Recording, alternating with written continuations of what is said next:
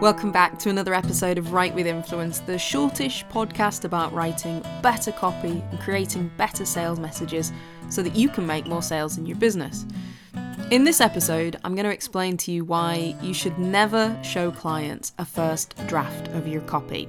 So, this episode is probably going to be more relevant to copywriters or marketing agencies that are working with clients and writing copy for clients. When I first started out as a copywriter and I had a blog and I was doing content marketing to promote what I did, one thing I never understood was why I would see other copywriters quite often bashing clients. So you would see blog posts with criticism of you know, nightmare clients and blog posts about, you know, just terrible client experiences. And this never made any sense to me because the content marketing, the blog that you're putting out for your business, is supposed to be for the people that you serve. Now, I can understand the desire to to want to write an article like that, to rant about a frustrating client or a bad experience. But if you do that as part of promotion for your business or the service that you offer, you're going to attract people that like to rant about their clients, and it's very unlikely that these are actually your customers, unless, of course, you are a copywriter who is training other copywriters in handling clients, etc. But there was another reason why I didn't really understand these types of posts because they seem to put all the blame onto the client. And, you know, at some point we choose which clients we want to work with. Now, sometimes you do get bad clients, and if you're starting out, you may feel like you have to take on just any work and you can't be very picky or choosy. And bad clients happen. Um, in whatever industry that you work in, you can get terrible customers that you wish you didn't have.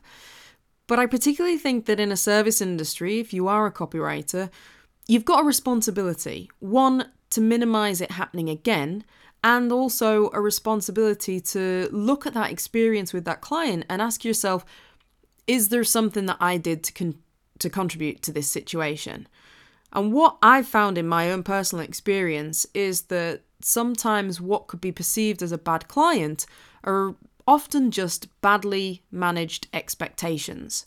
You know, it, it's not enough to be an expert in copywriting. You can be a great copywriter, but you also need to be an expert in guiding a client through the process. And when you take more control, and I think when you're more conscious about what that process should look like, you start to manage expectations better, you set boundaries better, and what could have been a potentially terrible client is actually an okay client, but also you're more likely to attract better clients because you'll attract people that respect those rules.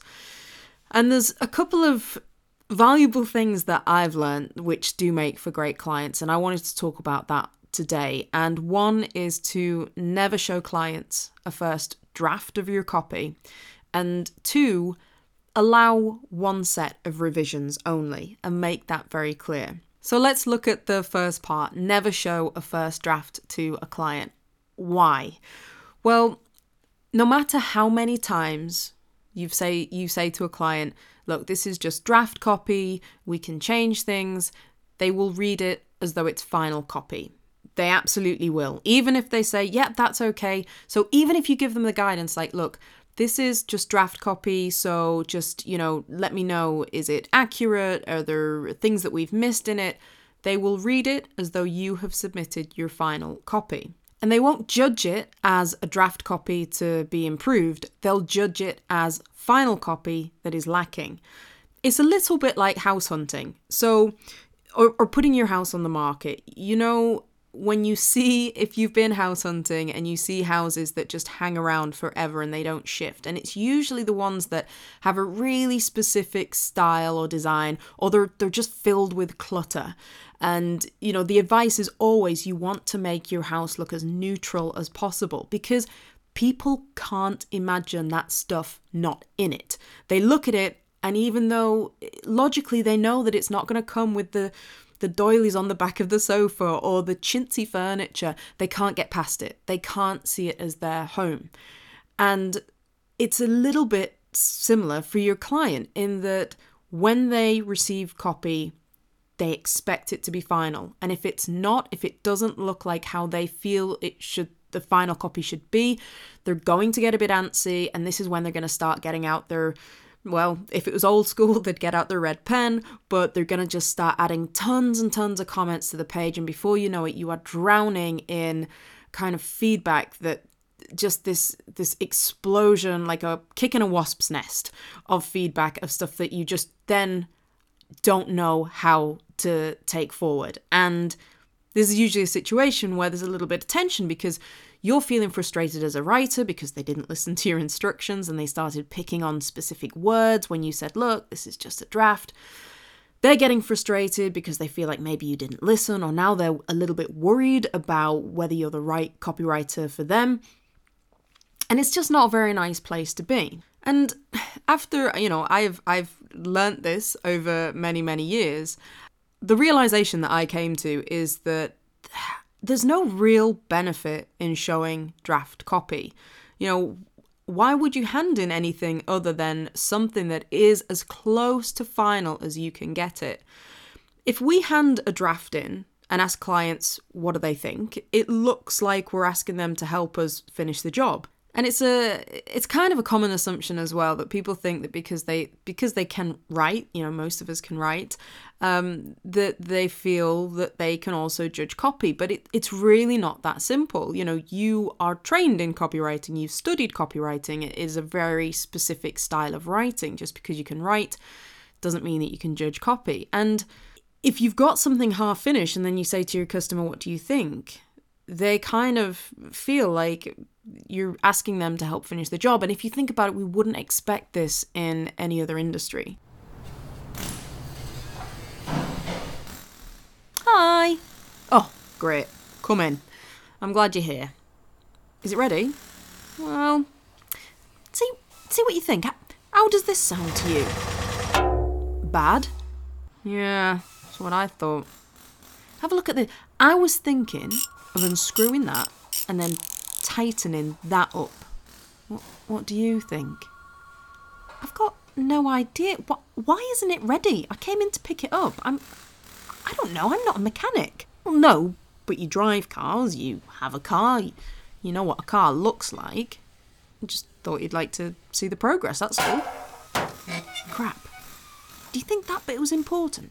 Obviously, I'm joking, but you know, you have spent time studying copywriting. You do know more about the process of it than your client, hopefully, and that does count for something.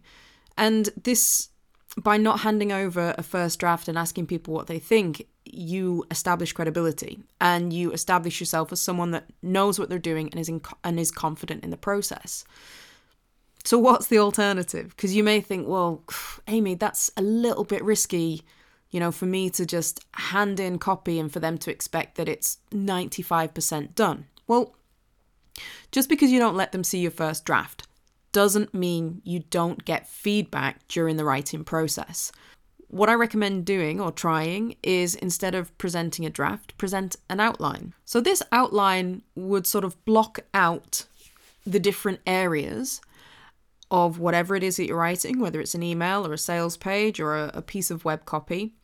And then you feed back to the customer like, look, based on our discussions, based on our research, here's what I here are the elements that I'm looking to include in each of these sections. So instead of writing a specific headline, say, I think I'm gonna, you know, I think what we should do is start off with a headline that is risk based because we know that customers are motivated by risk. And what came up in research is that the people that buy, um, explained that you know it was a concern or it was a worry around something getting worse that caused them to make the purchase um, and then you might say, then I want to move into, you know, the key benefits of the product, which you outlined to me were these, you know, these three, five things you said are most important, the, the, the, the most important features of the product that people love, and we'll talk about the benefits of those.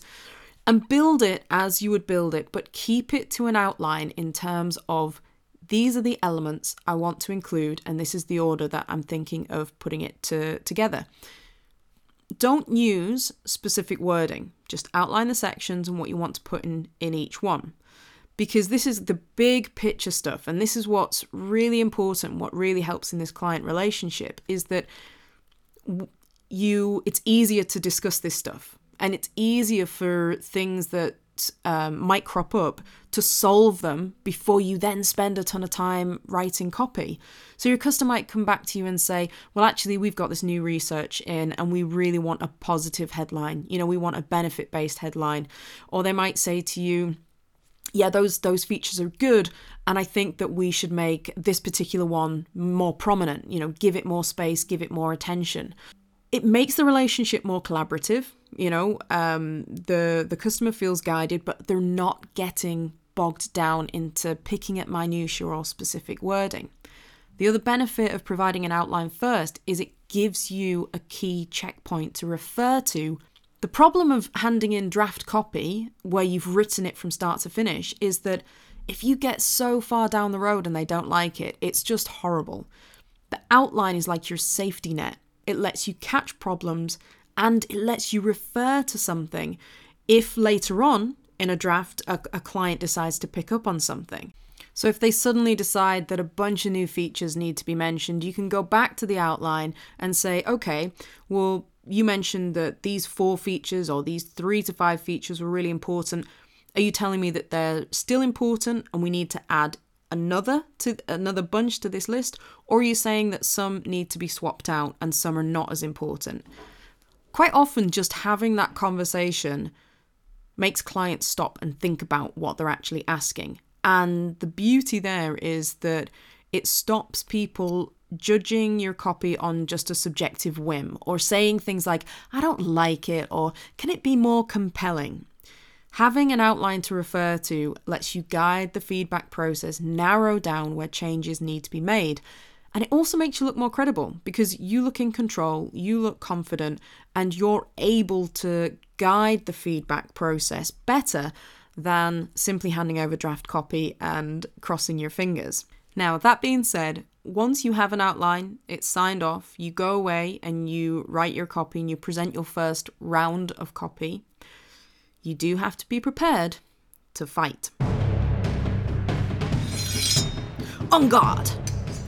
I think it should say accelerate. It suggests speed. no, I think it should say improve or increase. No one will believe accelerate. Do you want to kill our sales? Well, I don't like the word data or analysis. I think it should be insights. Insights. Ha! Everyone is talking about insights. We need to say something else like like intelligence. Intelligence is cliched. I'm prepared to fight you on this. I know. yes? What? when you've finished fighting over the perfect word, just thought you should know that the competition actually published their sales page, and we've already lost clients who said that they couldn't wait for us. and they use the words data, insights, accelerate, analysis, and improve. okay, you don't actually have to do battle with a client, but you do need to know why and where to push back. One of the other things that can really help manage client expectations is to give them a guideline for providing feedback. When you give over your first round of copy, you're not simply saying, What do you think? So, for example, I will often ask people to focus on you know industry terminology because sometimes sometimes they use internal terms when they're discussing things with you that they wouldn't necessarily use to clients I also ask them to focus on, you know, have we picked out, say, the right benefits and the right pain points? Should there be any that are more prominent? Are there any that we have missed that you would like included? Now, hopefully not, because hopefully you've caught this when you've put together the outline. But again, this is giving your customer a focus for providing feedback. They're not just reading through it and seeing what they think. They're actually doing what what you did to build the copy, which is to look at specific benefits, to look at specific pain points, and to see is everything there that should be. You know, it may be that they come back and say, actually, do you know what? We forgot to mention we also provide 12 months online support 24 7. Can you include that in the copy? Great. That's something that should actually absolutely be included in the revisions. What shouldn't change are the building blocks of the message. and any sort of overarching themes or narrative that you've picked because that should be well established when you present your outline. You know, you, you don't want to have your customers say, well, actually, I think that instead of leading with a risk message, we should be selling the benefits first of all. That you don't want that coming up after you've written written the copy. You want that coming up at the outline stage. Another reason why your outline is so important is because sometimes clients forget things.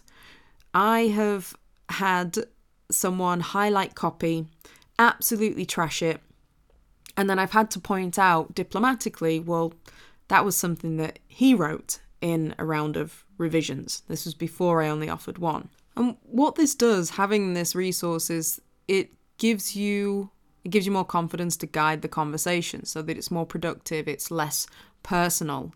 Uh, you can actually, you know, you can push back respectfully if they're asking you to add something in that they missed out or they're asking you to change something that you hadn't agreed to. And I would say more often than not, clients, once you can prove that there is a reason why the copy includes certain points, certain benefits, certain features. Quite often, the clients, I don't want to say back down because it sounds combative, but they, I found in my experience that they they respect that pushback because you're not just changing everything on their whim you are actually showing your expertise and you're explaining, well, this is the process that we have for writing copy. Um, this is why it's included. This is why I've written it this particular way. You know, these are the psychological principles and the persuasive principles I've included. That provides that that really does give confidence to a client that you know what you're talking about and it makes it more objective you're working more collaboratively and the client is taking responsibility as well for having to remember which changes to make. You know, they're not just putting it all on you as the copywriter and saying, hey, I don't like it, fix it, you know, which isn't helpful.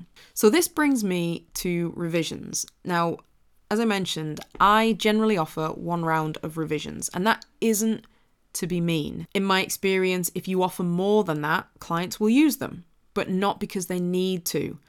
They'll use those multiple revisions because they will concentrate less first time round.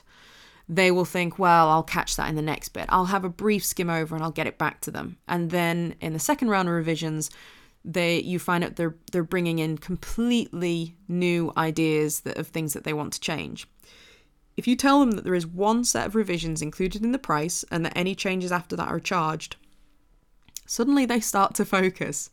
And because you've already got this outline that you showed them, you can get them to focus even more on how to provide feedback. I will often reiterate, you know, hey, we worked together on this outline, um, that's great. Um, I'm not expecting during the re- revision process, I'm not expecting any of the key themes to change. This is mostly a process of tweaking any language for accuracy. And that tends to set the stage pretty well as to what is expected of them when they are providing feedback. It's all about guiding your client to make it easy for them to provide focused feedback. And when you do this, you get much better quality of revision requests. It's a lot less overwhelming um, to to them than if you hand over a draft and say, "What do you think?" And more importantly, when you show them that you have a specific system for building a message, guiding them through the revision process, you look like an expert who can be trusted. And that's why I recommend not sharing your draft copy with a customer. That's all for today. If you've got questions you want me to answer, you can pop them in the comments on the show page. At the moment, I'm also hosting a free weekly Q&A session for 30 minutes every Thursday at 4 p.m. UK time. I'll link to the registration, but feel free to come along and say hi. It's very laid back and welcoming. Stay safe, keep believing, and remember, some things just shouldn't be shared until they're absolutely ready. Welcome to my world famous zoo. Come in, come in, see the animals, get up close. That was a quick opening, Amy. Just, I couldn't wait any longer to share it with people. Those lions seem close. Have you got some sort of an invisible netting or something? God, that looks amazing. Yeah, we're we're still working on the cages. What? They're probably the next things we'll get finished, I reckon. I mean, most of the animals have got cages. Which animals don't have cages? Uh, all the water animals are pretty secure. Except for the piranhas, which we had to keep in buckets. That kid's just knocked it over. Most of the snakes are accounted for. There's one wrapped around that woman's arm. That's going to make a great profile picture. Ooh, I think it's just bitten her. I hope she got a picture before her face started swelling up. What about the lions? I think if people just calm down, everyone's whipping the animals up. Maybe we should have waited to finish the cages. I could see now why the insurance company advised that. I thought they just lacked vision. Where'd you go?